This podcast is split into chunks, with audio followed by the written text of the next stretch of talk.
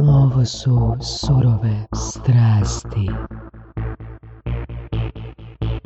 Da mi neko pusti ovaj, nešto čega se više ne sjećam da sam pričao, znaš, ono, jer ja prepoznam da sam to ja zato što se sjećam da sam to rekao, jel? Ali da bi neko pustio ovako da se tog ne sjećam, ne bi rekao da je to moj glas, malo senzualno, spikerski. Da, pogotovo ako si blizu mikrofona, pa onako. Da, da, da. Dobro. Da, danas je sa nama legenda Doc Berecki, Igor Doc. Igor Berecki sa nadimkom Doc, da budemo precizniji. Je, drago mi je da me izgovarate kao doc, jer mnogi na pisanje doc govore dok, ali nije, ja od, od prvoga dana sam doc, tako da, ovaj, to... Ali to tak. je od doktora, ali? Ili? Molim? Ali to je došlo od doktora. Pa je došao je doktor, ja sam od uvijek želio biti doktor, od kad se sjećam za sebe, kao dijete sam se volio igrati doktora, tako se sjećaju brojne curice u mojoj ulici, ovaj, ali nekako je to krenulo više kao za frkancije, meni se to svidjelo, jako su mi se sviđale kao klinci te knjige, liječničke te ilustracije šarene unutra. I osobno sam poznavao kao susjed nam je u Vukovaru gdje sam ja živio kao dijete bio uh, evo doktor Jure Njavro evo, onaj heroj Vukovarskog, o, Vukovarske obrane i domovinskog rata, mi smo u stvari bili kućni prijatelji a on, odnosno on sa mojim roditeljima tako da sam ja u stvari pola djetinstva proveo listajući njegove knjige i to onako bilo nekakvo ono usmjerenje od kojeg sam, ono, kao i svako uvijek u, u životu odustaneš po 300 puta od maštanja, pređeš preko dimnjačara i astronauta i tako tih drugih stvari koje hoćeš biti i na kraju ipak završio u skladu sa djetinjim nadimkom. Evo, to je super. Znači, od, to ti nadimak bio od uh, djetinjstva? Je, je, je. Kao- Za- zaista sam kao, kao klinjo sam zaista volio pregledavati djevojčice tamo, 3, 4, 5 godine kad smo imali ono što je normalna dječja igra, međutim ja to nisam kao dječju igru, ja sam zaista pravio da sam liječnik. Jel da sam to, doktor. sam si si dao taj nadimak ili jednostavno... Ne, tako su me prozvali drugi. Da. Da. Mislim, ja tebe znam. Iz Baga, Em, jel? da, t- to je, Bag časopis za IT.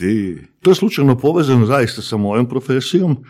E, ja sam prije 20 ili nešto godina bio u Zagrebu u okviru svoje specijalizacije, znači živim i radim u Osijeku i kad je došlo vrijeme za specijalizaciju iz pedijatrije, onda su me poslali u Zagreb, bio sam na Rebru skoro dvije godine i ove, za to vrijeme sam ono mogao štrebati i, i baviti se sam sobom i medicinom na Rebru ili se malo uključiti u Zagrebu, pa, malo u u javni život i slične stvari, što je onako bilo dosta zgodno u to vrijeme, ono bio poratnički koncert, eh, Dijana Dvornika, po, po Zagrebu se Puno događala gomila, doktor. gomila stvari i tako da.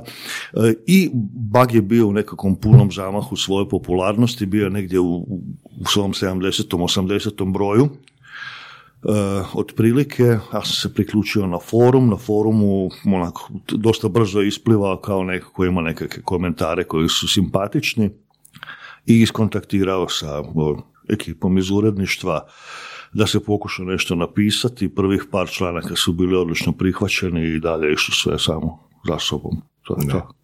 I, Pa čemu je doktor pisao?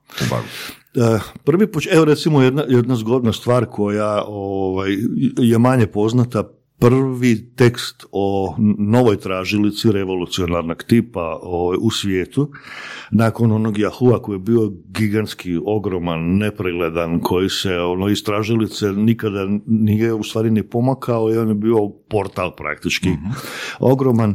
Prvi koji je nešto bio fantastično novo je bio Google nekakav Google koji je imao samo natpis Google i imao je onaj prostor za upisati search string i ispod toga ono I'm feeling lucky. What the fuck? I ovaj, prvi članak o tome da postoji ta tražilica u Hrvatskoj informatici sam napisao ja. Evo, recimo to. Da. Znači, usmjerio sam se malo više u dvije stvari.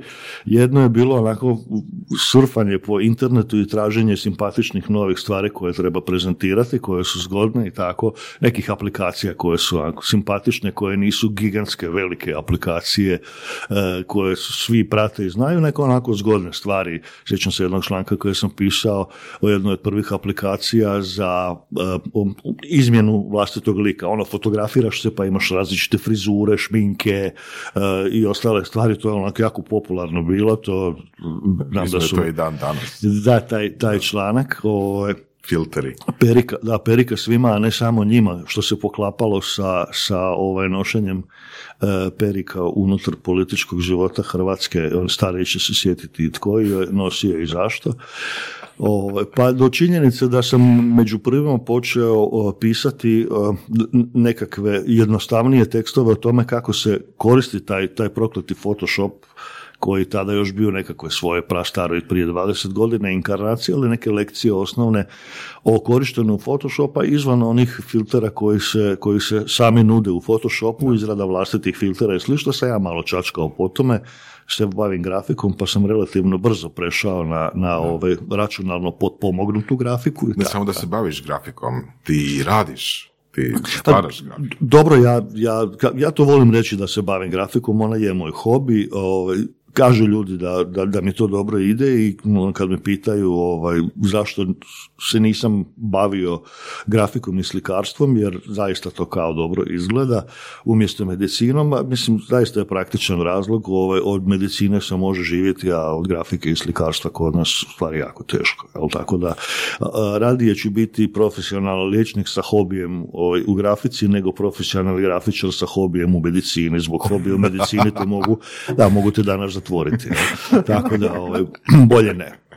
Osim ako postaneš, ne znam, vrać ili, ili tako. A zato nešto. baš, kažem, danas je to ono popularno, međutim uvijek visi na granici toga da ti pokucaju na vrata i pitaju šta za Boga radiš, jel? Mislim, ono, ne truj ljude i tako. Da, da li Dobro, to ti u medicini mogu napraviti, ali ajde. autentične viskove? Ali kad bi, bila, kad bi bio isti financijski iznos na kraju mjeseca, bi se bavio medicinom ili grafikom? U, e, To je sad u stvari teško pitanje, zato što sam se u medicinu, osim što sam ju imaginarno volio prije nego što sam se njome počeo baviti, u međuvremenu i, i zavolio.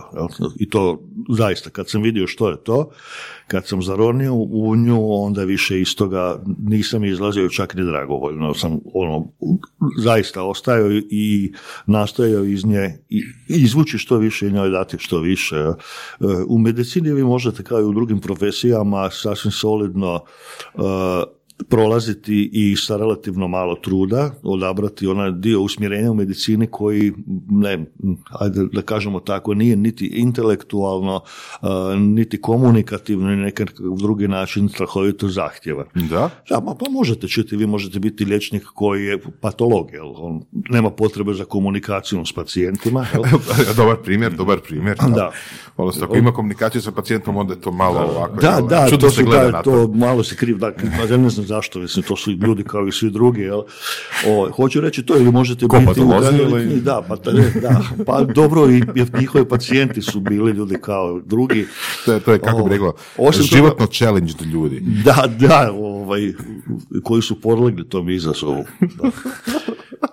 O, Možete isto tako biti i o, liječnici koji u životu nisu dotakli pacijenta, niti se, niti se bavili aktivno medicinom, ali jesu liječnici, završili su medicinski fakultet i otišli u smjeru znanosti unutar medicine. Evo, Znači, bave se e, istraživanjima, bave se nekim stvarima koje su ogroman i dio, važan dio medicine, ali nisu praktičan dio medicine u onom smislu da imaš direktan kontakt sa pacijentom i da, ne znam, nekoga primiš, otkriješ što mu je, liječiš ga, izliječiš ga ili ne, ali, ali hoću reći, znači, postoje različiti putovi i unutar medicine. Ljudi poimaju liječnike vrlo podjednako, što je dosta netočno. Jel?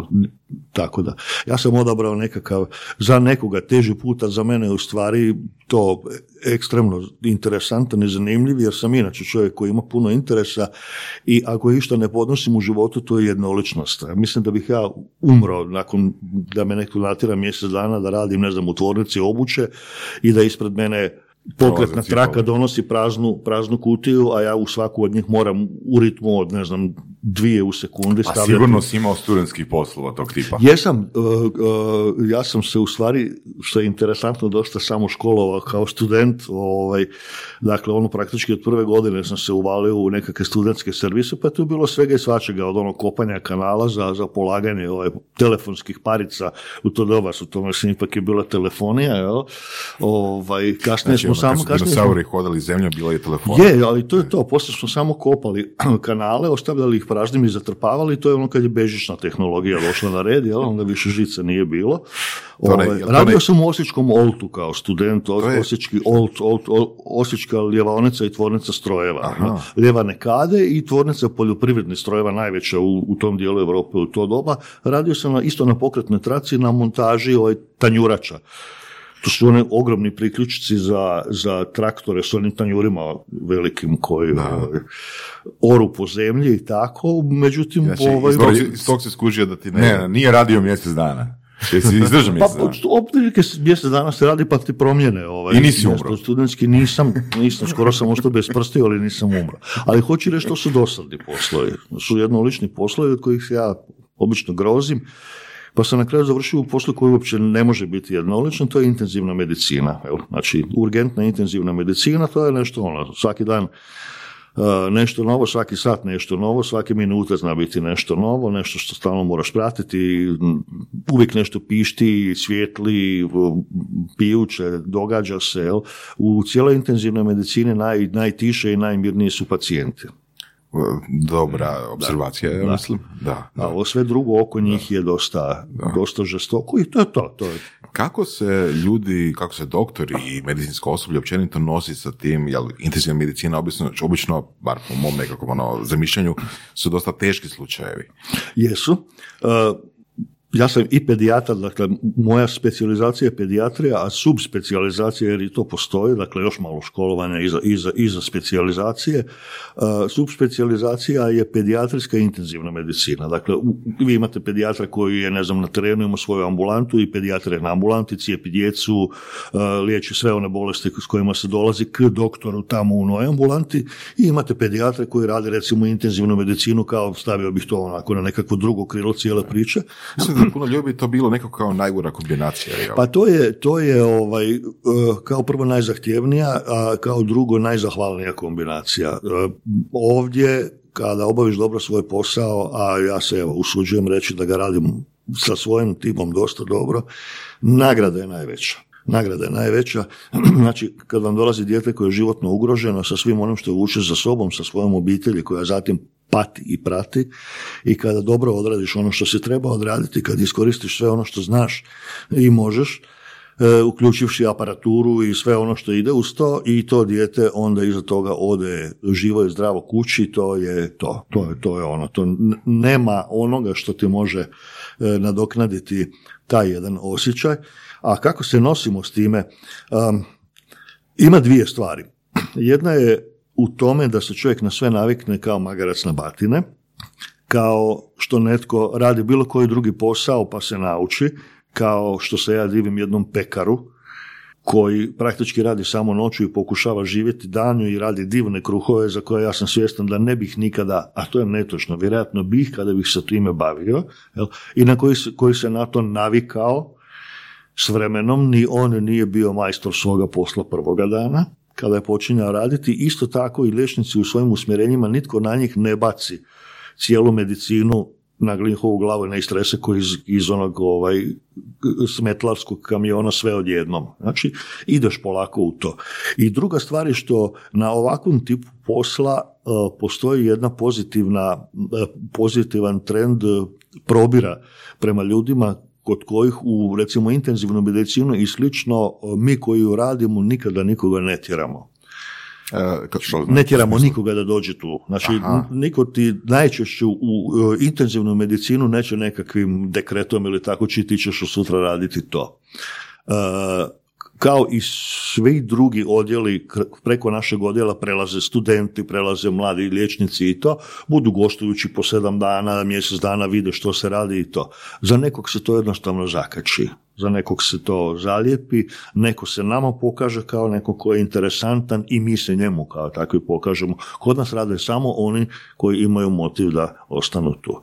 A sa dobrim motivom onda sve drugo ide iza sebe. Ista je priča sa sestrama koje rade na intenzivno, to je za sestre vjerojatno i mentalno i fizički još teži posao nego za liječnike.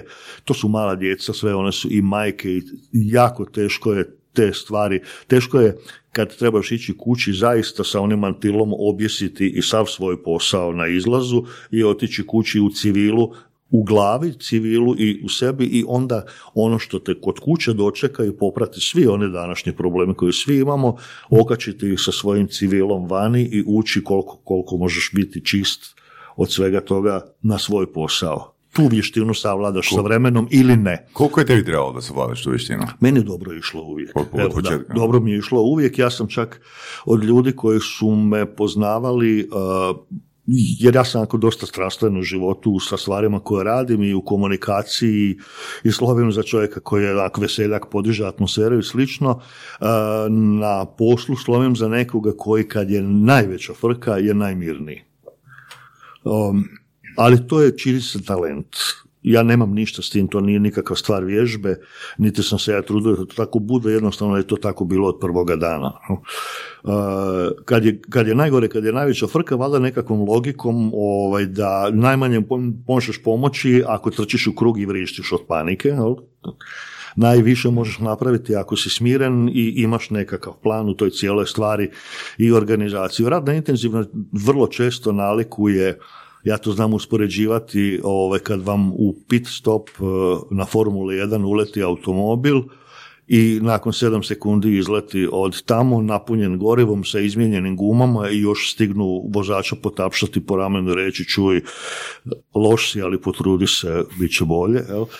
Tako je to i kod nas. Kod nas ulete, mi svako znamo svoje mjesto koje je na prvoj lijevoj gumi koje toči gorivo, o, od- odradimo svoj posao brzo. Intenzivna medicina je takva kakva, kakva se i zove svojim imenom. Urgentna intenzivna medicina. Radiš ju po onom principu zlatna minuta, zlatan sat, zlatni dan. Znači, prva minuta je najvažnija, prvi sat je najvažniji, prvi dan je najvažniji. Ono što napraviš tada napravio si i za ostatak tog dijelog posla, tog, tog, tog ovaj, dijela liječenja pacijenta. Pacijenti kod nas ostaju relativno kratko. Kad prestaje ona razina životne ugroženosti, mi ih predajemo dalje gdje onima koji će se baviti dalje njime. I to je to. E, zgodno. Koliko često se dogodilo ili događa da netko, da je to jednostavno previše za osobu, da se ne, ne može presvičati kad je, E, ili kao je to već na praksi? Pa ka- kao što imamo pravilo da nikog nećemo gurnuti u to, jednako tako imamo pravilo da nekog ne zadržavamo onda kada vidi da to dalje neće ići. Znači, ono, uvijek ima nekakvih kandidata, mi na sreću nekako imamo uvijek priliku birati. E, od onih koji bi htjeli doći kod nas, nažalost sada nema mjesta, međutim ima tako, ima e, i nekih od liječnika i nekih od sestara koji sa vremenom jednostavno uđeš u godine, ja sam u stvari sa godinama poprilično izvan nekakvog standarda koji vani izdržavaju raditi na intenzivnima, e, ali sebe gledam kao recimo one košarkaše ili atletičare koji su onako već veterani, ali evo, znaš, nekakav e, Roger Federer jel, u cijeloj priči, zašto još uvijek igraš, znaš ti koliko imaš godina, jel? Ovaj, ili evo ovaj Saša Late, visoki naš voljeni tenisač, jel, koji je ono, u 40. godini još uvijek ovaj, igra, tako i ja u svojoj, evo sad je 59, a ja još uvijek se držim te cijele priče, mada recimo prosjek u Americi je iza 45. 50. godine se više e, ljudi ne, ne bave takvim stvarima. Da. Ali puštamo ih da odu. Ljudi koji su radili na intenzivno su uvijek traženi, su ljudi koji su savladali puno vještina, koji su savladali ovaj, sebe, znači ono, smireni su, znaju raditi, tako da su uvijek dobro došli drugdje, neće ostati bez posla. Odu van. Kažeš da misliš da je kod tebe to talent da ne paničariš, odnosno da, jel, um, i da si sposoban pritiskom raditi i da si sposoban, na primjer, jeli, postaviti probleme doma kad uđeš, odnosno kad izađeš. Pa, su- da li je to univerzalno ili ipak ima nekakav oblik treninga za medicinsko osoblje? E, Ako ima, ja za njega ne znam, nikad mi niko s njim nije posebno upoznao, ovaj, niti je provođen, e, pa ne, baš i ne čujem da puno se vani tako radi s takvim stvarima. Bilo bi dobro, recimo ovo je dobra ideja, međutim, znam pouzdano da u Švedskoj, ovaj, jer imam prijateljicu koja je e, dugo godina medicinska sestra, koja je edukativna medicinska sestra, ona je nakon dugo godina što je radila po uh, koje kakvim odjelima tipa tak, isto tako urgentnog, intenzivnog i slično, sada se u stvari unutar bolnice, ta neka karolinska tamo hospitalu, ovaj, njihova, bavi edukacijom drugih sestara, upravo u takvim stvarima. Znači, ne kako raditi, jer sve one znaju raditi, nego kako unutar tog posla se postaviti, kako e, se time baviti, kako biti čovjek, a ne samo stručnjak i tako. To znam da, da tamo, na, na trulom zapadu to i postoji. Ja. Da. Mi smo svi manje više samo uki. Zanimljivo, da. I onda mislim dobra selekcija onda to. Ne, neko je ok, ali kažem upravo to, upravo ta stvar da je selekcija dosta dobra, jer kažem, ako neko slučajno zaluta u to, nakon 7 dana kaže, je, vate, znaš, ono, sam ja stigao, ljudi, ja ovo ne bi mogao, nemoj, znaš, ono, ne, nemoj, ako ne bi mogao, nemoj, bolje za tebe, bolje za nas, jer ja ću raditi onda posao za dvojicu, a, a, a ne mogu, jel, ne, ne stignem, i najbolje je za pacijenta, znaš, nemoj, ako ne možeš, ako nećeš. Recimo nas je relativno malo, liječnika intenzivista pedijatrijskog usmjerenja u Hrvatskoj nema ukupno niti 20, ja mislim ako nas je oko 20, to je zbilja uža specijalizacija jer centara koji se bave specifično dječjom intenzivnom u Hrvatskoj nema puno. Zagreb ih ima dva ili tri, dva, tri. Rijeka ima, Split ima, Osijek ima i tu bi stao. Mhm. Znači to, to nisu strašno česti pacijenti, to nisu uobičajene stvari, to su stvari ono, vitalne ugroženosti ove, koje, koje se usmjeravaju prema nama. Mi smo onako nekakav ovaj, točka, točka u kojoj se slijevaju takvi pacijenti gdje ih hitno dovozi i to se onda radi, radi To kod vjerojatno nas. bude i sa daljih udaljenosti, ali isto tako dolaze. Molim? Bude i sa, sa udaljenosti dalekih... Pa eh, bude, pacijenata. obično, obično smo, kako sam rekao, Osijek, e, Zagreb, Rijeka, Split, nekako smo ono, raspoređeni u četiri osnovne regije u, u Hrvatskoj. Pa da, ovaj, moja intenzivna pokriva otprilike pokrivala je, dok nije malo počeo ovaj egzotus prema van, ali otprilike milijun stanovnika, znači šira regija Slavonije i Baranje, od tamo istočne granice prema Srbiji, južne prema Bosni, sjeverne prema Mađarskoj, pa onda ona čuvena linija Virovicica, Da. tamo Karlovac, Ka- Kav, Kavavovac i slične stvari. Ali to je to. Tamo gdje završava Slavonija i počinje Moslavina, tu smo negdje, jel, do, do, iza Nove Gradiške, Slavonskog broda, sve na istok, intenzivno bi na kraju trebalo završiti kod nas. Da. Um, znači, da li bi rekao više da si inte, liječnik intenzivne njege ili više pedijatar? Znaš što mislim? Da. li, bi, da li bi recimo sada recimo čisto teoretski prelaziš negdje drugdje i išao više u smjeru pedijatrije ili bi išao za intenzivno za odrasle ili za opću populaciju? Um, više bih se smatrao pedijatrom nego, nego liječnikom za odrasle osobe. Ljudi znaju da sam liječnik pa me znaju pitati savjete, ovaj, ljudi u mojoj dobi. Ovaj. Što imam tlak, imam, ne znam, ovaj, imam probleme sa žuči, imam visoke masnoće, uh, ugradili su mi stentove, znaš, ono, imam hemoroide i hoćeš pogledati. Uh, pa sad ovako, mala djeca sa visokim tlakom, srčanim, udarima, hemoroidima i takvim stvarima su ekstremna rijetkost. Jel? A i kada se dogodi da imaju tako što onda to obično nije to što je kod odraslih osoba, nego je znak neke sasvim druge priče. Jel? I to znam raditi. Jel? Ovo sa odraslima ne. Tako da me, netko, da me netko sada makne sa intenzivne i pita hoćeš sada na intenzivno za odrasle ili ćeš u ambulantu za pedijatriju, birao bih ambulantu za pedijatriju. Viš što je zanimljivo, jel? U principu, um, vjerojatno puno ljudi misli da su djeca otprilike isto što i odraslo, samo manja. Ne. jel? Koliko je zapravo ta razlika? Koliko je, znači, ono, je li dijete samo umanjena verzija odrasle osobe ili ne? To si negdje S većom pročitao, glavom, priznaj da si to negdje pročitao, da si to negdje pročitao kao pitanje, jer to je jedno od osnovnih pitanja, osnovnih pogrešaka, mentalnih pogrešaka razmišljanja o pedijatriji. Pedijatrija nije struka koja se bavi malim ljudima. Djeca nisu mali ljudi. Djeca su apsolutno drugi entitet nego odrasli ljudi. E, Kod nas se zakonski djetetom smatra e, osoba do 18. godine života. Jel? Tako da se ja, u stvari moja intenzivna pokriva sve što je malodobno. Jel? Tako da ja znam imati na intenzivnoj od djece koja su nedonošad, dakle ono svježe rođena sa svim onim manama koje imaju nedonošad, e, do činjenice da mogu imati klipana od 17,5 godina, a metar 90 i 110 kila koji se upravo negdje na nekakvom tulumu kombinacijom alkohola i koje kakvih drugih opijata ušikao i počinje sad po mojoj intenzivnoj tamo ono mlatiti i skakati. Znači onako dosta široka lepeza cijele priče. Međutim, pedijatra bi načelno trebala prestati negdje tamo oko 14. 15. godine života. Dakle, kada se prođe onaj prvi zamah puberteta i ti mladi ljudi postaju ljudi. To je druga priča. Dakle, dok nas ne operu hormoni, mi smo djeca.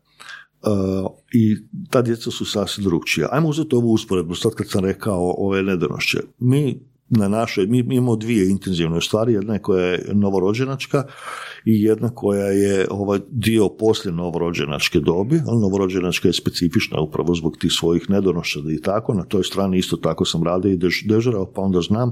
Vi imate recimo nedonošće od 800 grama, dakle normalno novorođeno dijete ima 3,5 kg, jel, dogura do prve godine do nekih 10 kg, djeca se radi sa 800 grama i to je za nas koji to radimo veliko nedonošće. Radimo sa djecom po 450 grama. Opa. Znači, dijete od 800 grama je 10 puta manje od djeteta od 8 kg. To dijete od 8 kg ima otprilike godinu dana. I otprilike 100 puta manje od, recimo, momka koji ima 16 godina i 80 kg. Ali nije samo stvar u kilaži. Stvar je u tome da dijete od 800 grama nema funkcionalno pluća, nema funkcionalne bubrege, ono se rodilo otprilike negdje na dvije trećine trajanja trudnoće. Ono je trebalo biti u mami još dobar dio svog fetalnog života, a sad je odjednom izašlo van i mi moramo odglumiti maternicu, kako god znamo. Znači, moramo odglumiti ono okružje unutar kojeg treba dopustiti tim organima prvo da sazriju. Takvo dijete je apsolutno nesposobno e, za vanjski život bez ogromne pomoći nas koji radimo s njime i ogromnog korištenja aparature koja to pokušava zamijeniti. U tome smo sve bolji, jednim dijelom zbog aparature, drugim dijelom zbog toga što su spoznaje u fiziologiji takve djece pokazala da su to potpuno druga vrsta živih bića nego što su odrasli ljudi. Imaju drugčiji metabolizam, njihova jetra rade na drugi način, lijekove koje daješ odrasloj osobi, ako daš njima, njihova jetra neće znati što s tim lijekom, neće znati kako da ga preradi, jer jednostavno nema još uvijek one kemijske procese koji to rade. Dakle, to je potpuno druga znanost koja se bavi, druge su doze, druge, druga je vrsta lijekova i tu smo onako s ponosom smo elita, jer mhm. znamo neke druge stvari. Ima još jedna stvar, vi recimo imate internistu i više praktički nemate internistu koji je internista kao takav. Imate kardiologa, imate nefrologa, imate hepatologa, znači pulmologa, imate, da, on su usmjereni. Pediatrija je pediatrija. Pediatrija je osim patologije još uvijek među posljednjim strukama koje se bavi osobom kao osobom. Znači, mi ćemo raditi i dijete koje bole od meningitisa, znači baviti se infektološkim stvarima, sad da dođe, ne znam, koronavirusom zaraženo dijete, to je moj posao. Ako je vrlo loš, što je inače malo odmah da kažem da koronavirus nije tako opasan kako se o njemu priča. Tijek je nešto da malo jača prehlada. No dobro, hoću reći, e, još uvijek smo nekakvi, ovaj, bavimo jednom holističkom medicinom, jednim pristupom da vidimo pacijenta kao, kao osobu. Osim toga je to jako teško kad je dijete pred tobom ne viditi to kao jedan komplet. Znači ne možeš gledati samo da je to jedno bolesno srce, to je zaista dijete sa svojom obitelji i sa srcem koje je bolesno. To je viš zanimljiva definicija. definicija da. Da, da, da. Dobro kad je, evo. Dobro dok o tome pričam. Pa mislim, vidiš iskustvo, je li, da, što da. pričaš, da. Koliko godina je to već nosi u, u pedijatriji? Da, 32 godine staža i 21 godinu bavljenja pedijatrijom od kojih recimo 18 godina intenzivno. Da, to je fakat ono puno. Da. Ono. A zašto u SAD-u si rekao ono idu uh, ili mijenjaju odjel ili što mijenjaju karijeru nakon 45. Pa, godine? Kao prvo, biti liječnik u Americi uh, je financijski sasvim druga priča nego kod nas. Mm. Priču o bogatim liječnicima uh, u Hrvatskoj možete shvatiti otprilike kao priču o bogatim Hrvatima u Hrvatskoj. Nije da ih nema. mm ali ih nema. Mm. Ako gledate prosjek, biti liječnik u Hrvatskoj je posao kao i svaki drugi. Ja, evo, mogu ono slobodno svoju, svoju karticu nekretnina ovaj, dati pred svima, ja ono od, što bi rekao u onom vicu, od nekretnina kod kuće imam šlagiranu babu, a pokretnina imam umjetno zubalo. Ovaj, ali zaista, ja vozim Avea i imam stan koji mi je ostao nakon što su mi roditelji umrli. To je, ono, to je sve što imam u životu. Nije to nekakav ogromno isplativ posao. Jel? Osim toga, bitno je kako čovjek se odnosi prema novcu. Ja smatram da je novac stvoren zato da ga se troši. Ne stavljam na stranu, ne investiram nigdje, što dobijem to, pojedem, popijem, otputujem i to je to. Mislim, nema, nema neke filozofije, ali hoću Living reći, u Americi, Dobro. da, u Americi ovaj, postoji ta jedna, to se djecu se odgaja od prvih dana, ali kao prvo vi nećete, znači 30 godišnjaka koji živi kod tate i mame u Americi, osim ako nije iz neke etničke zajednice našeg tipa ili, ne znam, ono, Talijana da još uvijek živi sa ali originalni Amerikanac će se 14-15 godina biti naučen da paralelno sa svojom školom, srednjom školom, radi neki posao. Da, dostavlja novi. I, brate, dragi, onog časa kad kreneš na fakultet, nitko više ne očekuje da će se ti nakon faku- tog fakulteta vratiti kući. Imaš za toga, imaš kruh u rukama, svoj posao, hvala, doviđenja, bilo si divno dijete, a sad bi bilo dosta. Jel? Tako i oni, oni od, od prvoga dana nauče zarađivati i taj novac koristiti da ga investiraju u svoju budućnost. Većina liječnika u Americi vam do 50. 55. godine ima dovoljno novca da dalje ne mora brinuti. Dalje može raditi ono što želi raditi a da bi uživao u tome što želiš raditi, moraš koliko toliko još biti živ i zdrav. Jel? Tamo negdje do 50. 55. i onda se počinje naš zamor materijala, počinješ polako, ovaj, čuj, moji kolege se u 50. 55. godini polako ruše sa infarktima. Ozbiljno? I to, pa, to je stresan posao. Pisao si da je medicina, ako se radi sa ono, posvećenosti, ako se radi baš ono kako bi se trebala raditi, dosta, um, dosta teška na organizam, dosta debilitirajuća. Pa je, evo, ja, ja sam jučer bio na Bug Future Show, uh, došao sam svojim autom iz, iz Osijeka kojeg sam ja vozio, ovaj, a sjeo sam u taj auto ujutro nakon što sam izašao iz dežurstva. Ja sam 24 sata bio u bolnici, 28 sati. Bio u bolnici, radio, ovaj, sjeo u kola, došao ovamo, raditi ono što želim i volim, ovaj, niko nije prisilio doći tu i, ovaj, i stvari je bilo velikih problema da me nagovore da prespavam tu jer ja sam namjeravao iste večeri sjesti u kola i vratiti se nazad, to su tri sata vožnje.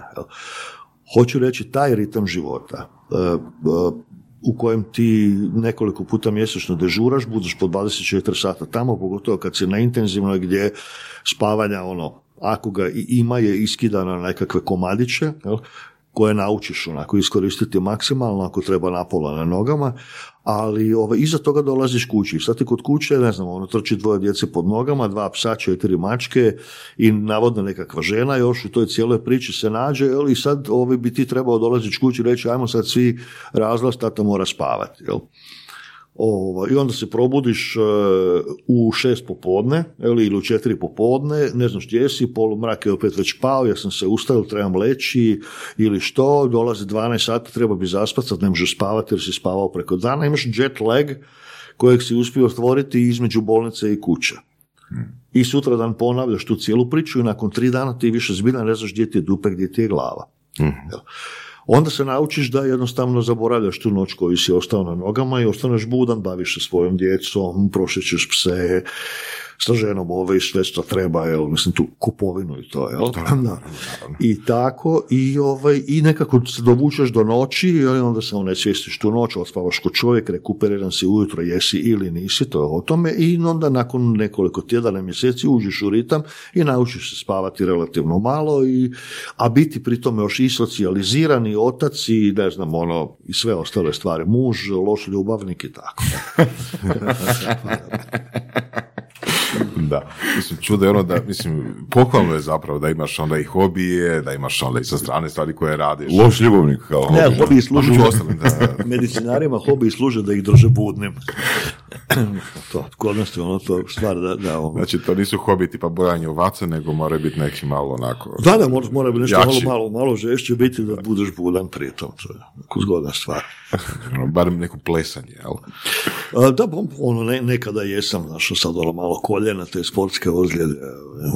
Čekaj, rekao, rekao, si još, rekao si još ono da znaš u hodu uh, zakrmit. Kaj to A, znači? Recimo, evo, ja sad mogu, ako imate dovoljno ovaj, vremena u ovom podcastu, dajte mi tri minute, ja ću prez vama sjedeći zaspati. Zaista, to, ta vještina postoji. To ćemo, Evo, to imam, imam, imam nekakvu nesreću da sam u zadnjih par godina malo više kod stomatologa, ovaj, nećemo sad u detalje jer su zaista ono, na, na razini filmova strave i užasa. Ovaj, na sreću imam divne stomatologe koji me ovaj, podnose u toj cijeloj priči. Ovaj, ja mogu uz, uz lokalnu anesteziju kod kiruških zahvata u svojoj čeljusti zaspati.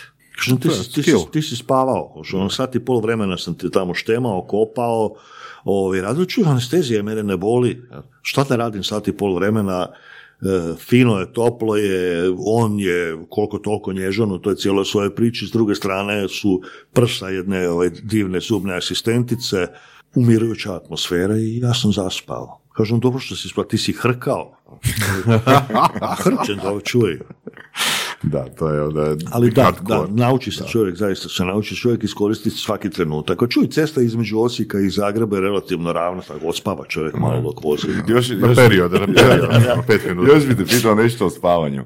Kao nije zdravo uh, spavat, ići spavat poslije 12, bla, bla, pa ajmo naći drugi ekstrem, polifazno spavanje. Da, ja sam čak u, u- ovom medicinskom biseriju koje sam pisao za BAG, e, mislim da je jedan već i objavljen, jedan od tih medicinskih bisera. Čovjek u stvari e, je naučio spavati onih 8 sati dnevno zbog e, industrijske revolucije. Jel, Industrijska revolucija je uvela e, radne smjene u tvornice, znači ono od 6 do 2, od 2 do 10 na večer i ona noćna od 10 do 6. I čovjek je u stvari bio prisiljen spavati 8 sati i onda iz- i, i to je dalje vuklo sve druge stvari za sobom. E, primjećeno je kada, kada ljudi ostanu onako duže vremena u, u prostoru u kojem nemaju nekakve obaveze koje moraju raditi, takvog tipa, znači u pećini ili ono u- u- negdje drugdje, e, oni počinju spavati u, u više faze. Spavaju otprilike 4 do 5 puta dnevno po 2 do 3 sata. Čekaj, čekaj, četiri puta dnevno po dva sata. Da, da. Ali to je zapravo isto osam. Pa je, tako, izađe, ali, ali, ali ne u komadu. Da. Ali ne u komadu. Šta da rade po noći? E sad, Onako kao psi i mačke, ako imate pa- psa ili mačku, on kad je, kad uh, je, kad mu se igra, on se igra, kad mu se jede, on jede, kad mu se spava, on legne pa spava, spava dva sata, pa se probudi, pa opet se igra, pa opet malo, ne znam, trči van, ide šetnja, po piški se, vrati se nazad, on opet malo spava. Ljudi koji nemaju obveza, nevjerojatno naši pre, pre- preci, tamo oni pećinski ljudi su upravo tako radili. Kad, Dakle, sam da pokušam si po- pojasniti. Znači, da nije bilo industrijske revolucije, Da. znači, zapravo mi danas spavamo 8 sati u komadu više zbog uvjerenja nego zbog potrebe tijela. pa nije to stvar uvjerenja, nego prisila. Da, da. doslovce prisila. Da. da. da. Naravno, potre- potreba našeg tijela, znači fiziološka potreba našeg tijela ne bi bila 8 sati u komadu, bilo bi više dijelno spavanje u kraćim komadima. Znači, idealno za doktore, intenzivne njege. Pa, otprilike tako, da. I kažem, ja, ja tako nekako i, i spavam, ono, popodne se uhvati nekakvih, ono, power sleep od pola sata i to je to. Evo čisto ono da još malo o polifaznom spavanju. Mislim, ima, imaš stav oko toga. Tipa recimo 15 minuta uvjerenje je da nas zapravo REM faza više umara nego non-REM faza. Ne? Da, Znači, ukoliko ne zahaklamo, ukoliko ne uđemo u REM fazu, mi zapravo ono, iskoristimo tu, taj non-REM dio da se odmorimo. 15 do 20 minuta Da. kaže da je, onda iza toga ide REM faza, pa postoji uh, uh, čak je mjerena kalorijska potrošnja. Ljudi u dubokom snu troše više kalorija nego ljudi koji sjede i gledaju TV. Mhm. Znači, budan sjediš, gledaš TV, nekakvu utakmicu, ali tipa ono, ne igra Hrvatska pa ne moraš skakati i bacati petarde, nego sjediš i pasivno gledaš, trošiš daleko manje kalorija nego, nego kad si u dobroj REM fazi sna. jel? Znači, REM faza je ono gdje ljudi sanjaju u principu. jel da? Tako je, tamo gdje ti je, gdje ti je, osim što nisi budan, si vrlo aktivan. To su, on se vrte u snu, bude se u, u znoju mokrog jastuka i tako, jel? Da. Um, mislim, kad kažeš troše se kalorije u, tom, u toj fazi sna, jeli, a, onda se- troše se na nešto. Da. jel, nije, nije da će sad ono nešto se dogoditi. Mislim, ako te svi kalorije se troše jeli, u mozgu, na primjer, a Ne, što je na vrlo primjer, nego doslovce se troše u da, mozgu. viš, onda se nešto događa. Samo pitanje je li što točno i koliko to ima koristi ili E, nema. pa, stvar, je, stvar je u tome da mozak od uh, kisika kojeg uh, mi koristimo prilikom disanja troši preko 20%. Znači on nema 20% tjelesne mase, daleko od toga. Znači, uh, vrlo malo, jer mozak je prosječno težak ajmo reći, kilogram i pol, jel? na prosječnih 80 kg to definitivno nije 20%, ali troši 20% kisika i otprilike 20% metaboličke energije. Znači, mozak je elektrana. Mozak je elektrana, on je veliki potrošač. Mozak je strahovito bogat krvlju zbog, uh, uh, pot- jer krv je u stvari način hlađenja CPO. Zanimljivo, da. Da, pogled, da. mozak radi na vodeno hlađenje, s tim da ovo nije voda, nego je, nego je krv, jel? Dobro je prokrvljen upravo zato da, da krv koja izlazi van e, odnosi taj su višak silne energije koju mozak troši. Dakle, doslovce se može spržiti mozak, jel? Zanimljivo, da. To Mislim, je, to je vidljivo recimo kod e, osoba koje imaju epileptičke napadaje, da, da. gdje vam je ono istovremeno cijeli mozak. Ono, kad imate generalizirane epileptičke napadaj, e, potrošnja energije pritom je ogromna, zaista ogromna i mozak zaista može pregoriti pritom. Znači može ostati trajno oštećen ako se napadaj ne zaustavi.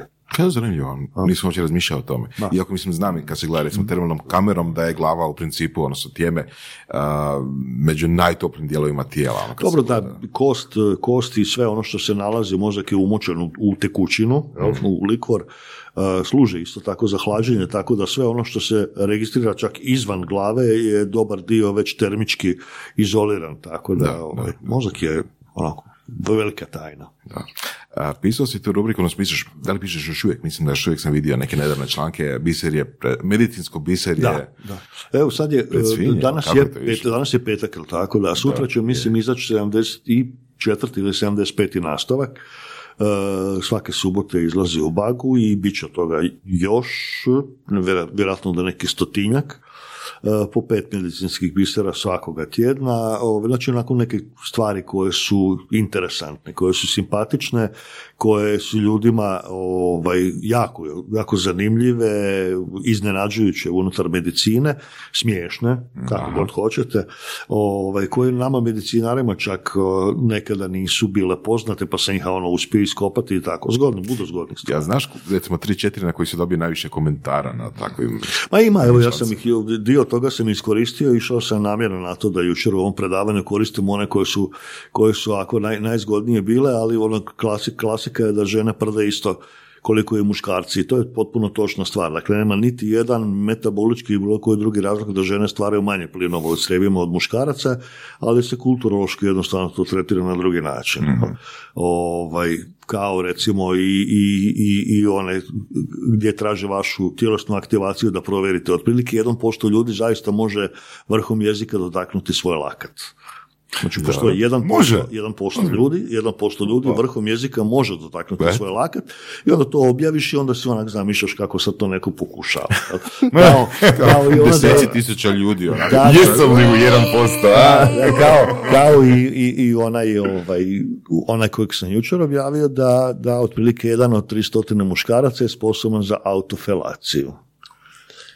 I sad neko, ono, sad da- nije ona stvar mislim don't try it at home, nego try it at home, nemojte to raditi na javnim mjestima, ali ako vas zanima. Mislim da ima legenda Marilyn Manson da je, da je Da, to sam ja hvalio čitao, da, to Da. sam ja čitao, ali on se hvali mnogim drugim stvarima, pa ono, sad više čak ne možemo ni provjeriti. Ode, ode. Jesam, ne znam da sam pročitao da je recimo kihanje e, asocirano, znači može stvoriti isti efekt, isti efekt kao i orgazam. Da, ali, ali da, jesam pisao sam, ali u krajnjoj liniji ovaj, pa sjetimo se toga sami kad onako te nadražuje da bi kihnu, kihne kad kihneš taj jedan osjećaj olakšanja i ugode ovaj, koji ide, jeste jer je isto spužvasto tijelo uh, ispunjeno krvnim žilama, doslovce iste građe se nalazi u sluznici nosa kako se nalazi i u spolovilo. jel? Pa je to zgodno, nekada je to bilo u toj mjeri iskorišteno da je postala cijela moda ušmrkivanja tada duhana u to doba i kihanja zbog toga, onog burbuta, A to je zbog kihanja bilo? je, zbog kihanja. Da, zbog kihanja. Jednim dijelom taj duhan, taj duhan jednim dijelom je imao onaj nikotinski učinak koji se očekuje i kao i kod žvakanja i slično, ali je u stvari većinom bio zbog tog kihanja. Kihanje je tada bilo ono... I, ve- I vezano na to, negdje sam pročitao, pa nam ti daj a, svoje mišljenje o tome. A, silovatelj prilikom napada, ukoliko ga žena udari u nos, ne može imati erekciju. Evo, prvi put čujem, mogu provjeriti, pa ako je točno, hvala. Hvala, Da, ako je točno... jer kad si, re, kad si rekao ono je orgazam i povezali sa spovilom. Da, on, o, to nisam, znam za, za morske pse da ih je dobro udariti u vrh njuške, u nos, ovaj, zato što... Predatori su isto koji... Je, upravo zato da. zvuči, zvuči ovaj, asocijativno jedno na drugo, jer oni imaju u, u vrhu njuške, ima ove svoje senzore za orijentaciju i slično, pa udarac M je bolan, M ih u stvari dezorijentira, tako da su ono, se može spasiti. Samo, baš nisam siguran da ćeš u toj panici moći ciljati. Ovaj. Da, baš, baš ono, točni, točku nam nosu i ono, jel? Da, da, da, pa zgodno, sad razmišljam ono kako bi to žena mogla udarati čelom glava. Laktom. Da. A ukoliko ga može poliznuti. Da. Ne, njemu kažemo, ako možeš li polizati i onda ga, udari u nos. Da. Evo, ali evo, pogledat ću to, ako uspijem iskopati. Ja nastojim te svoje medicinske bisere, no, medicinsko biserije, prije nego što objavim, zaista pokušati, jer dosta toga je urbana legenda, koja se ispostavi da, da, da je netočna i tako. Je, ali urbana legenda je placebo. Na? Može biti. jel? Može biti, da. Placebo, ko, onaj band placebo ili... Ove, placebo je točna stvar. Placebo je dokazano točna stvar. Ljudi koji vjeruju u propuh, učinak, tako je. e, da. Da, da, apsolutno. Propuh je najveći ubojica Balkana. To je stara stvar. Hladni beton, propuh i neno- nenošenje potkošulje. To su tri ono, najveće masovne ubojice na Balkanu. Ali hoću reći, recimo, ne znam, ona legenda koliki nos, toliki ponos ili dužina stopala odgovara dužini spolovila i tako, ne. Znači, dokazano ne. Međutim, ima, kažem, neke stvari koje e, su izgledale vrlo neobične i onda kada ih odeš provjeriti, danas je internet zaista kad znaš gdje i kako treba tražiti izvor pouzdanih informacija, nađeš. Postoje cijeli web sajtovi koji se bave isključivo debankiranjem ili potvrđivanjem takvih informacija i to je onako dosta interesantno tamo pronalaziti. Jel? Ali kad si počeo pronalaziti te, pod navodnicima bisere, što si ukucao Google tražilice, ili se sjećaš? A, Kako si počeo? Dobro, ne, neki, neki, Medical- Auto, neki- autofelatio auto- tutorial. how to, how to, For dummies. O, da, da. Dobro, e, to- autofilacija je došla kasnije. prvi, prvi biseri koje sam skupio bili su u stvari stvari za koje ja nisam ni shvatio da su ljudima neobični, a meni su s- svakodnevna stvar iz posla. O, neko nešto kaže, ja kažem, če, nije tako, nego je, to je tako, zaista, kam, pa je, mislim, baš ono, meni je to normalno, da shvatim da ljudi ne znaju. I za njih je to neobična stvar, to sam po- počeo zapisivati i na kraju ispalo da se, da se to može. Krenulo je time da sam ja to ovako, onako na fejsu. Ovako, Eto, debunking ili potvrđivanje nečega što je. Vidio sam da ljude zanima, da sam to počeo reći, sistematizirati i sad ih negdje imam, kažem, nekakvih, eto, 360 i nešto, ono, po, po jedan za svaki dan u godini, jel? Ovaj, I to tako stoji zgodno, kapne još po koji pa se zapiše i tako. Da. Ti si dosta aktivan na fejsu, isto tako, baš u pogledu a, informacija, odnosno dezinformacija, jel, koji, koji se šire internetom. Često komentiraš, često i sam pišeš članke, a, znači, a, dobra, mislim, možemo preporučiti slušateljima da te prate, jel, kad su već tu.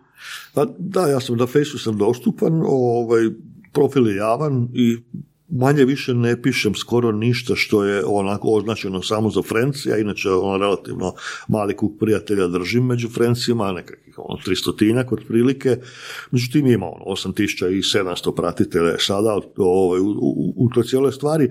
E, Krenulo je iz jednostavno ono revolta i potrebe da neke stvari koje su po medijima ili u kolarima se razvlače i koje mi idu na živce zato što ih ljudi e, koji su skloni panici ili jednostavno ne znaju pa ih šire iz svog neznanja, šire okolo i meni kompliciraju život kao medicinaru. Imaš primjer možda? Ma, evo, uzmimo ovaj primjer o koronavirusu sada. O, ne vidim niti jedan razlog da se na takav medijski način piše o koronavirusu kao o bolesti koja je ravna jednom SARS-u ili ne znam eboli ili, ili sličnim stvarima. Koronavirus e, infekcija je infekcija koja je ravna jednom blažem, blažem obliku gripe. Točka. Tu nema dalje priče oko toga. Po simptomima koji nastaju, po e, načinu prenošenja, načinu razvoja bolesti, po komplikacijama koje prave i po ukupnom broju ljudi koji će na kraju od toga umrijeti, ima razinu, e, izgled i trebao bi imati i tretman kakav ima gripa. Ništa tu puno više nije. Sve drugo preko toga je medijska napuhanost i posljedice koje je ta medijska napuhanost napravila. Ono što Kina sada radi sa masovnom izolacijom je poku- pokušaj Kine da pokaže svijetu da je sposobna držati pod kontrolom nešto tako veliko, jer je svijet počeo praviti paniku. A Kina im na to odgovara, dajte ljudi, mi to možemo držati. I oni to drže zaista pod kontrolom, na svoj specifičan, masovni kineski način, ali drže pod kontrolom. Mislim, dan danas, sad je početak drugog mjeseca, a, mislim da je ukupno umrlo nekih 350 ljudi od a, koronavirusa, odnosno od ovog novog koronavirusa. Kužim, koronavirus je naziv za općenito obitelj a, Tako je, znači, ako sutra ujutro da? probudite ovaj, začepljenog nosa, kihnete par puta, bez osjećaja orgazma pritom, jel, znači kihnete par Opcionalno, puta. opcionalno. Da, opcionalno. Noć, nos vam curi ovaj, i ne znam, u roku od dva dana ćete izribati taj nos maramicama do, do, do, do crvenila i tako i treći dan će to sve skupa proći, jel, sa ili bez temperature, to 95% sigurno da je, da je neki virus iz obitelji koronavirusa. Dakle, koronavirus Široka obitelj. tako, široka obitelj koja u najvećem broju slučajeva izaziva običnu prehladu. I to je to. Ja. Ovo je jedan od njih koji u stvari izaziva prehladu nešto jače. E, kad sam već kod toga, uvijek me zanimalo, ali nikad nisam uspio, ono, zapravo nije me tako puno zanimalo. Šta je prehlada, šta je gripa? Uh, uh, gripa je uh, prehlada koja ima ime prezime. Ok. Da, znači grip, gripa je prehlada koja ima ime i prezime. Dakle, to, znamo točno što ju izaziva, e, znamo da je nešto jača od drugih, jel? Kao što je Mike Tyson boksač kojem znamo ime i prezime. Jel? Znači imate gomilu boksača koji su, neki su slabi, neki dobivaju, neki gube, neki su ovinog, a za Mike Tysona znamo svi, zato što je ono, zato što je dasa, zato što može pomlatiti puno toga, ali u načelu također boksač kao i svaki drugi. Jel? Isto tako je gripa, prehlada kao i svaka druga, ali nešto jača i e, nešto je pogubnija za ljude koji e, se protiv nje prirodno mogu malo manje boriti. To su znači starije osobe, osobe sa dišnim tegobama, astmatičari, sasvim mala djeca, nezrela djeca, nedonošća koja su rođena sa nezrelim plućima, pa ta pluća kroz nekakvo vrijeme još uvijek nisu dosegla svoju zrelost i sposobnost da se sama nose, to su oni dijelovi populacije koji su izloženi riziku da im gripa napravi velike poteškoće. Nama, ajmo tako reći, inače zdravim i normalnim ljudima, gripa će napraviti to da ćemo imati 3 do 4 dana žešću temperaturu, žene će i dalje pritom raditi svoje kućne poslove i psovati sve po spisku, muškarci će zaleći i glumiti polumrtve osobe, ovaj, i na kraju će to sve skupa proći bez ikakvih posljedica. Ali prehlada, malo jača. Um, da li to znači da je prehlada opis simptoma, a gripa je opis virusa ili... Pa, ja bih to tako. Prehlada je opis simptoma, znači prehlada je jedan, jedan opći naziv za skupinu bolesti koji evo tako izgledaju kako izgledaju, a gripa je prehlada. Gripa je jednostavno prehlada ko- za koju točno znamo koja vrsta virusa ga uzrokuje. Znači virus influence A, B i onda još ima nekakve svoje podskupine koje se serološki mogu odrediti, znači H i N, ovisno o ovojnici koja kakva virus ima, pa onda ta ovojnica može imati različite karakteristike, pa dobiva brojeve H1, H2, N5, H5 i slično, pa se potom jer virus mijenja malo svoju strukturu svake godine, on izbjegava naše liječenje, mi izbjegavamo njegovo izbjegavanje i tako se igramo se cijelo vrijeme. Igramo se evolucije. Da. Da se vratimo na objave na društvenim mrežama. Na? Znači, krenuo si iz tog motiva. Pa krenuo sam iz tog motiva i, i o- inače e, općenito mislim da svakom normalnom čovjeku e, e, najviše na živce ide ljudska glupost. Ljudska glupost je najčešće posljedica nedovoljnog znanja u kombinaciji sa nesvješću o vlastitom neznanju, dakle o uvjerenošću da si u pravu. Jel? Iz toga mislim da proizlazi najveća većina svjetskoga zla općenito. Dakle, da ljudi koji nešto ne znaju su duboko uvjereni da o tome znaju i onda su još imaju sklonost i potrebu to nametati drugima. jel. Uh, to su sve one dezinformacije koje ste ikada pročitali, one gluposti koje pročitate pa i sami imate potrebu da je nemoj naš ono lupati ili da razmišljaj, uh, koje su nažalost u ovo vrijeme, kako je netko rekao, i prije bilo budala, ali nije bilo interneta pa nismo znali da ih toliko postoji.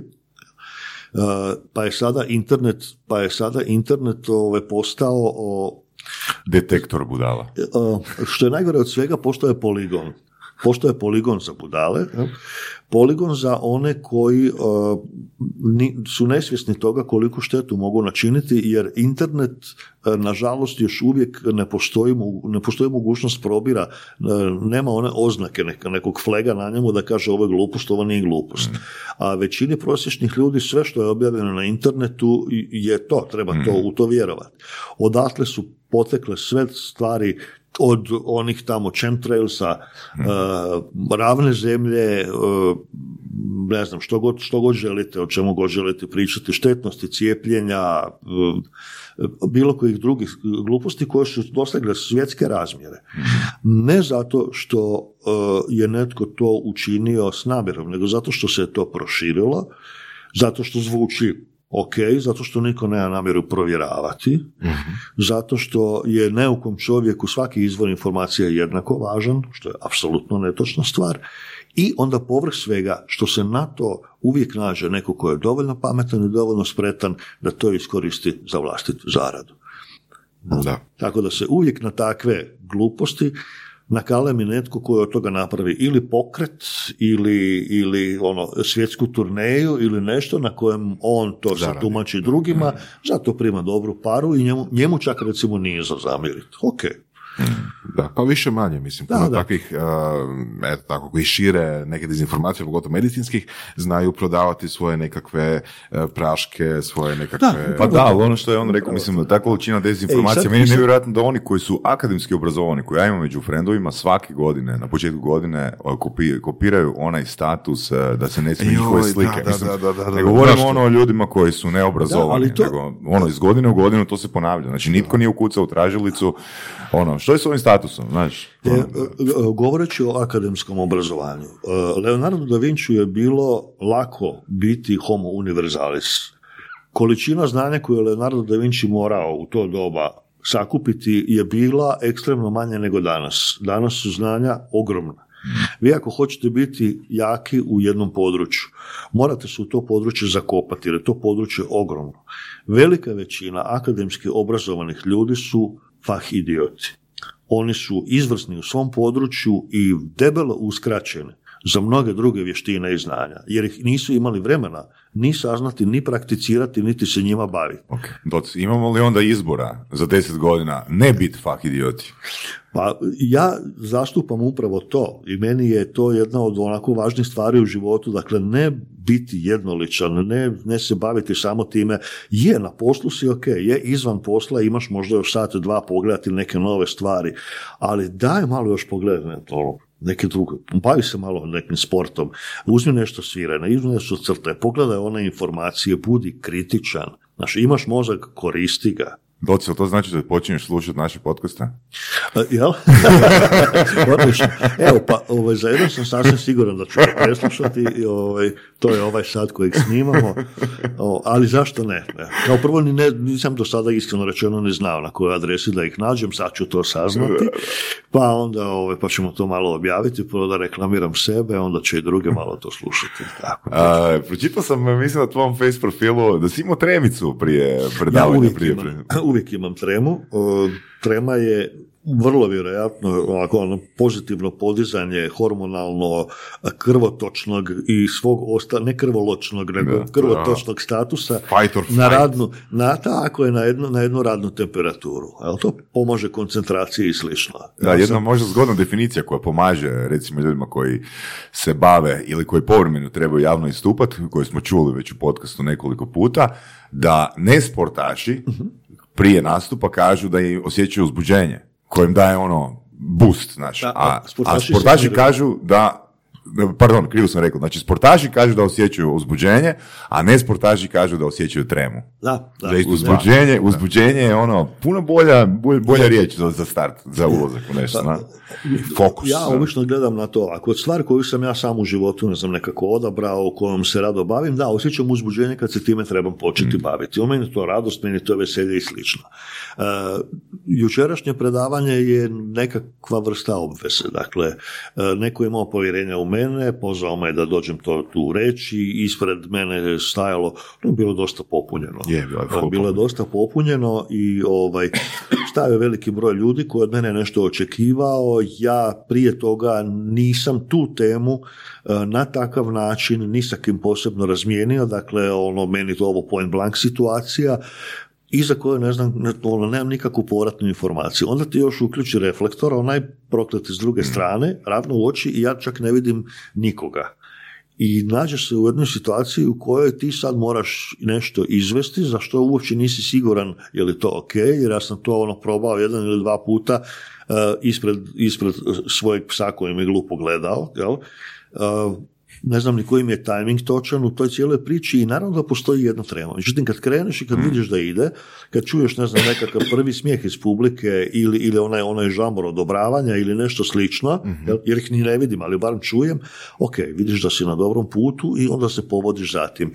Predavanje koje je ex katedra, dakle predavanje na koje ti staneš pa iz sebe iz, i- izbatiš i isprazniš ono što si došao reći je ravno tome da si otišao na WC pa se istreseš. Jel? Služi samo tebi da se olakša. E, svaki oblik predavanja bi trebao biti komunikacija.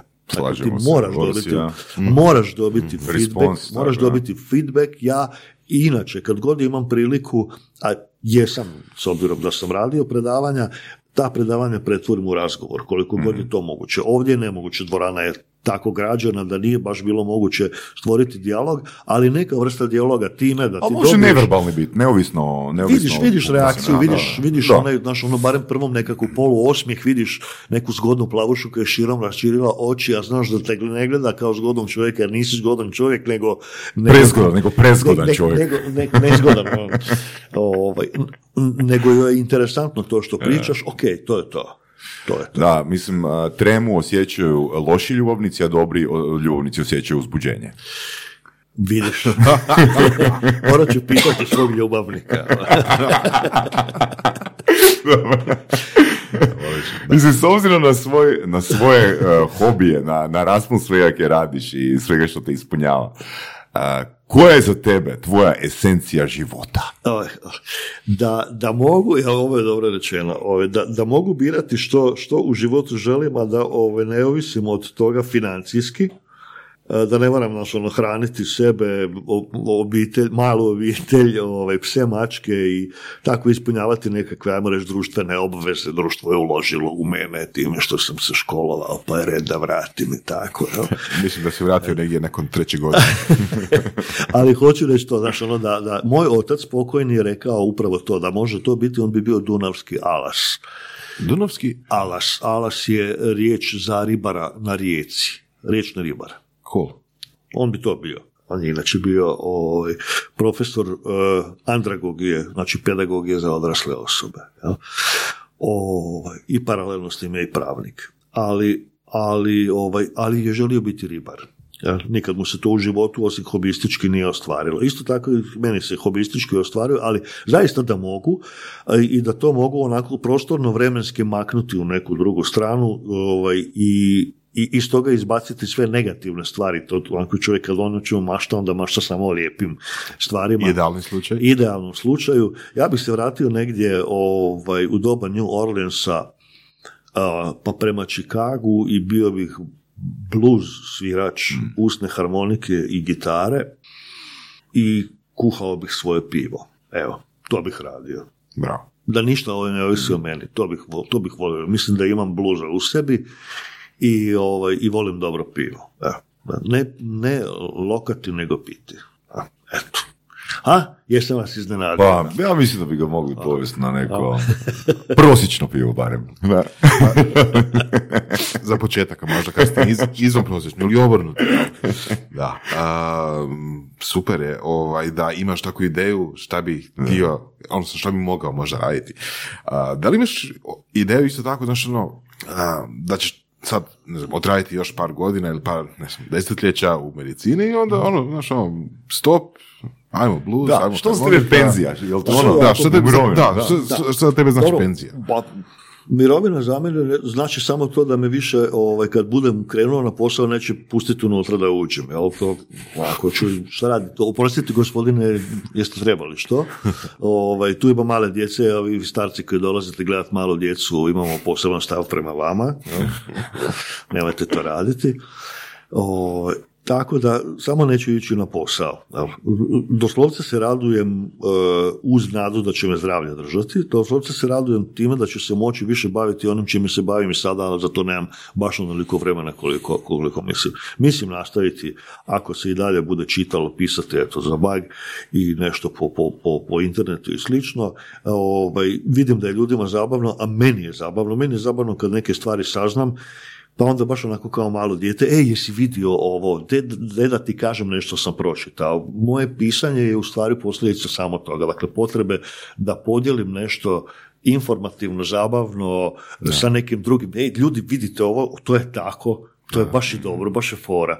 Ovaj, druga stvar, zaista da, volio bih nastaviti, ja sviram sebi za dušu kod kuće, uh, Jesi razmišljao o bendu? pustim, uh, teško je sastaviti bend koji dijeli slične interese s mojim, moje glazbene, Da, glazbenim interesima ovaj, mojim, a, a da su još uvijek živi ti ljudi. Ovaj, to, to onako malo- Ne, nemamo video podcast, sad će ljudi misliti da je doc ono metuzalem neki, a čovjek izgleda kao da ima, ajde, To- najviše 50 godina, kako, kako izgledam, to je 50, druga, evo, druga 52, stvar. ajde. To- genetika me voli, to je druga stvar da ja ovaj, još uvijek kako tako dobro izgledam, ali kažem, evo, 60 je na pragu. Evo, znači, ovaj, ja ove godine... Pa Brad Pitt isto ima 60 godina, ne? E, ni- više nisam ali je, tu smo neki, Ako ne više. generaciji. Meni je, meni je ove godine 40. godišnjica matura. 40. godišnjica matura, tako da da je, ovaj, to, to, to je po- 40-a, sigurno? 40. da, da. Meni je 59, A da, u da, 19. dobro, sam da, maturirao, meni je 40. godišnjica matura. To je, Meni je 25. male mature. Ma, E. e, da. I 20. da. Dijete moje. ovaj, hoću reći to da, volio bih, ovaj, volio bih nastaviti svirati, volio bih da ovi dečki s kojima sad povremeno zasiramo, ima jedno, dva, tri benda po gradu, kojima ono, povremeno da treba neko ko zna malo blues, usnu harmoniku zasvirati ili nekakvu gitaru u pozadini, ovaj, pa onda ja se onako ubacim ali ovaj, te svirke su onako klasično kako i trebaju biti, o- cijela, cijeli ovaj kafić u kojem sviramo ne bude veći od ovog malog studija u kojem se sada nalazimo i prostor za bend je malen i sve je zadimljeno i ovaj, mene zovu na pozornicu kad su oni dovoljno popili, a i ja, a i publika i onda to sve skupa onda ste- ima Onda nema niti trema, niti uzbuđenja. Onda tako je, ni uzbuđenja, ni treme, onda je samo onako užitak sviranja sa bendom i, i ovaj, onako pokušavamo da to, da to izgleda, da, da to izgleda onako kako bi trebalo izgledati. To nisu naštrebane stvari, mi prethodno ne probamo, to su onako zgodne improvizacije. To vrlo vjerojatno sve skupa i ne zvuči ne znam kako, ali je zabavno. Atmosfera. Ali je zabavno, Atmosfera. da. A, za kraj, pričao si da recimo da uzmeš da pročitaš i onda to želiš podijeliti sa ljudima, jeli? Da li imaš neke stvari koje redovito čitaš, to mogu, mislim, šta god, knjige, članci, Ne, ja sam YouTube, svežder. Ono, To što se tog tiče, ja sam informacijski svežder. Sve do čega dođem, ja to pokušavam akceptirati, probrati, e, interesantno zadržati, nezabavno i neinteresantno gurnuti u stranu. I ja sam recimo onaj tipični e, surfer koji ode pogledati na YouTube kako su Mavericksi igrali sinoć, jer Luku Dončića ono, to blentavosti obožavam. Ove, odem pogledati kako su oni igrali i onda sam za 15 minuta na Leonardo da Vinciju i 20 minuta iza toga sam na pornićima i 15 minuta poslije toga sam na, na ne znam, medicinskim novostima, ono link, vuče link za sobom i ja se tome jednostavno pustim. Nemam u stvari nekakvog velikog plana, osim kad baš imam nekakav zadatak. Ono, se zacrtam, ne znam, ovo je tema, pa ću je prosurfati i tako, a i onda ta tema umjesto ne znam, pola sata uzme dva i pol, jer sam u međuvremenu se razgranao na, na 50 strana i to je onako gomila stvari i to je meni najfascinantnije, taj, ta dostupnost informacija, internet koji je ono, internet of things će uskoro biti, ćeš moći sa svojim frižiderom uh, voditi filozofske diskusije. da, da. da, da. Da. Da li bi ipak... Ja sad sa frižiderom dva ujutro, U jednom smjeru. dva ujutro, da, otvorim vrata i to, to, to, taj, taj filozofski izraz, da, da, onako dugo, da, dugo se gledamo, ja u ponor, ponor u mene, onda odeš, zatvoriš, onda se vratiš za 15 minuta provjeriti je li još uvijek sve tako prazno kao što je bilo, ali da, to, to je to. A ono, to, ono ćeš sad moći na, na internetskoj razini raditi. A jel ipak imaš možda neke preporuke, barem u recimo smjeru da ljudi e, dezinformacije manje, e, odnosno da ljudi skuže šta je dezinformacija, šta nije. To je vještina koja se, to je vještina koja se u stvari treba savladati. E, najveći problem je da bi čovjek razlikovao dobru informaciju od loše informacije jeste nekako bazična količina znanja. I kad vidim količinu nepismenosti, dakle neke bazične pismenosti koja ne postoji na internetu, e, količinu zatupljenosti koju ljudi imaju, ja nažalost evo moram, vjerojatno ovaj podcast slušaju i ljudi koji su vjernici, ali ja prema, prema vjeri imam e, veliki respekt, u krajnjoj liniji i sam sam e, prošao nekakve ove sve crkvene obrade koje trebaju proći, međutim vjera je jedna stvar, ali religija, dakle ono što se na vjeru dogradilo i crkva koja se na to dogradila kao, kao jedna ekonomska institucija za naplaćivanje tuđe vjere, e, za, za mene su ovako jedno dosta, dosta zaglupljujuća i niska stvar. Dakle, nikom ne branim da pače potičem da imaju nešto u što vjeruju i da imaju nešto na što se mentalno mogu osloniti i kroz to projicirati vlastitu dobrotu ili čistoću, to stoji. Ali sve drugo što se na to nadogradilo i što pokušava zaraditi novce na tome da te ljude drži u određenom stupnju neznanja ili pogrešnog znanja ili slično, osjećam ogromnu odbojnost prema tome. Smatram da je najbolje imati slobodan um, e, ne vjerovati ničem a priorno, provjeravati provjeravati ono o čemu se radi, ne imati e, ispred sebe nikoga u koga gledaš sa apsolutnim povjerenjem, dakle onaj tko od tebe izrijekom traži da mu vjeruješ, sumnjaj mu odmah, prvoga časa. Znači kad netko traži da je uvijek u pravu, najčešće uopće nije u pravu. E, propitivanje je osnova napretka. Nema vječnih istina, znanost je upravo zato uspješna i upravo zato gura prema naprijed jer neprestano samu sebe propituje. U znanosti nema dogmi. Ako se i nešto s vremenom u znanosti stvori kao dogma, e, znanost upravo to i traži. Idemo provjeravati je li to tako. I slobodna je i ne brani nikome provjeriti, ponoviti, donijeti činjenice, znači činjenice, dokazi, provjeravanje i nedogmatski način razmišljanja. To je moja preporuka. Super. Fantastično dok. Evo, Evo, hvala. baš hvala ti na ovim Evo, hvala. Baš, ono, Da, dobar razgovor. Punch monolog za kraj podcasta, ono, baš je Pančo, izvrsno. Pančo, kaže se Pančo. A možemo i na punčić. E, ovo, hvala ne. E, Boras, super gost, ono, fakat hvala. Evo, meni je drago jako, ovo je moj Hvala, prvi da. podcast u životu. O, Prvi na kojem si sudjelovao i prvi da koji ćeš poslušati. pa evo, prvi na kojem sam bio i prvi koji ću poslušati. Ozbiljno, jedno i drugo. Tako da, vas ste dvojice, obojica ste mi prvi u životu. I, i to je ono, to je uspomena koja će trajno ostati. Eto, eto, drago nam je, drago nam je. Bit ćemo s tobom. Hvala na pozivu, ovo je bilo vrlo zabavno. Hvala. Hvala tebi. Slušali ste podcast Surove strasti. Ako vam se sviđa, lajkajte. Ako se slažete s gostom, komentirajte ili ako se ne slažete. Ako imate pitanja za ovog ili druge goste, pišite nam u komentarima. Šarite nas prijateljima sa sličnim interesima i čujemo se u sljedećoj epizodi.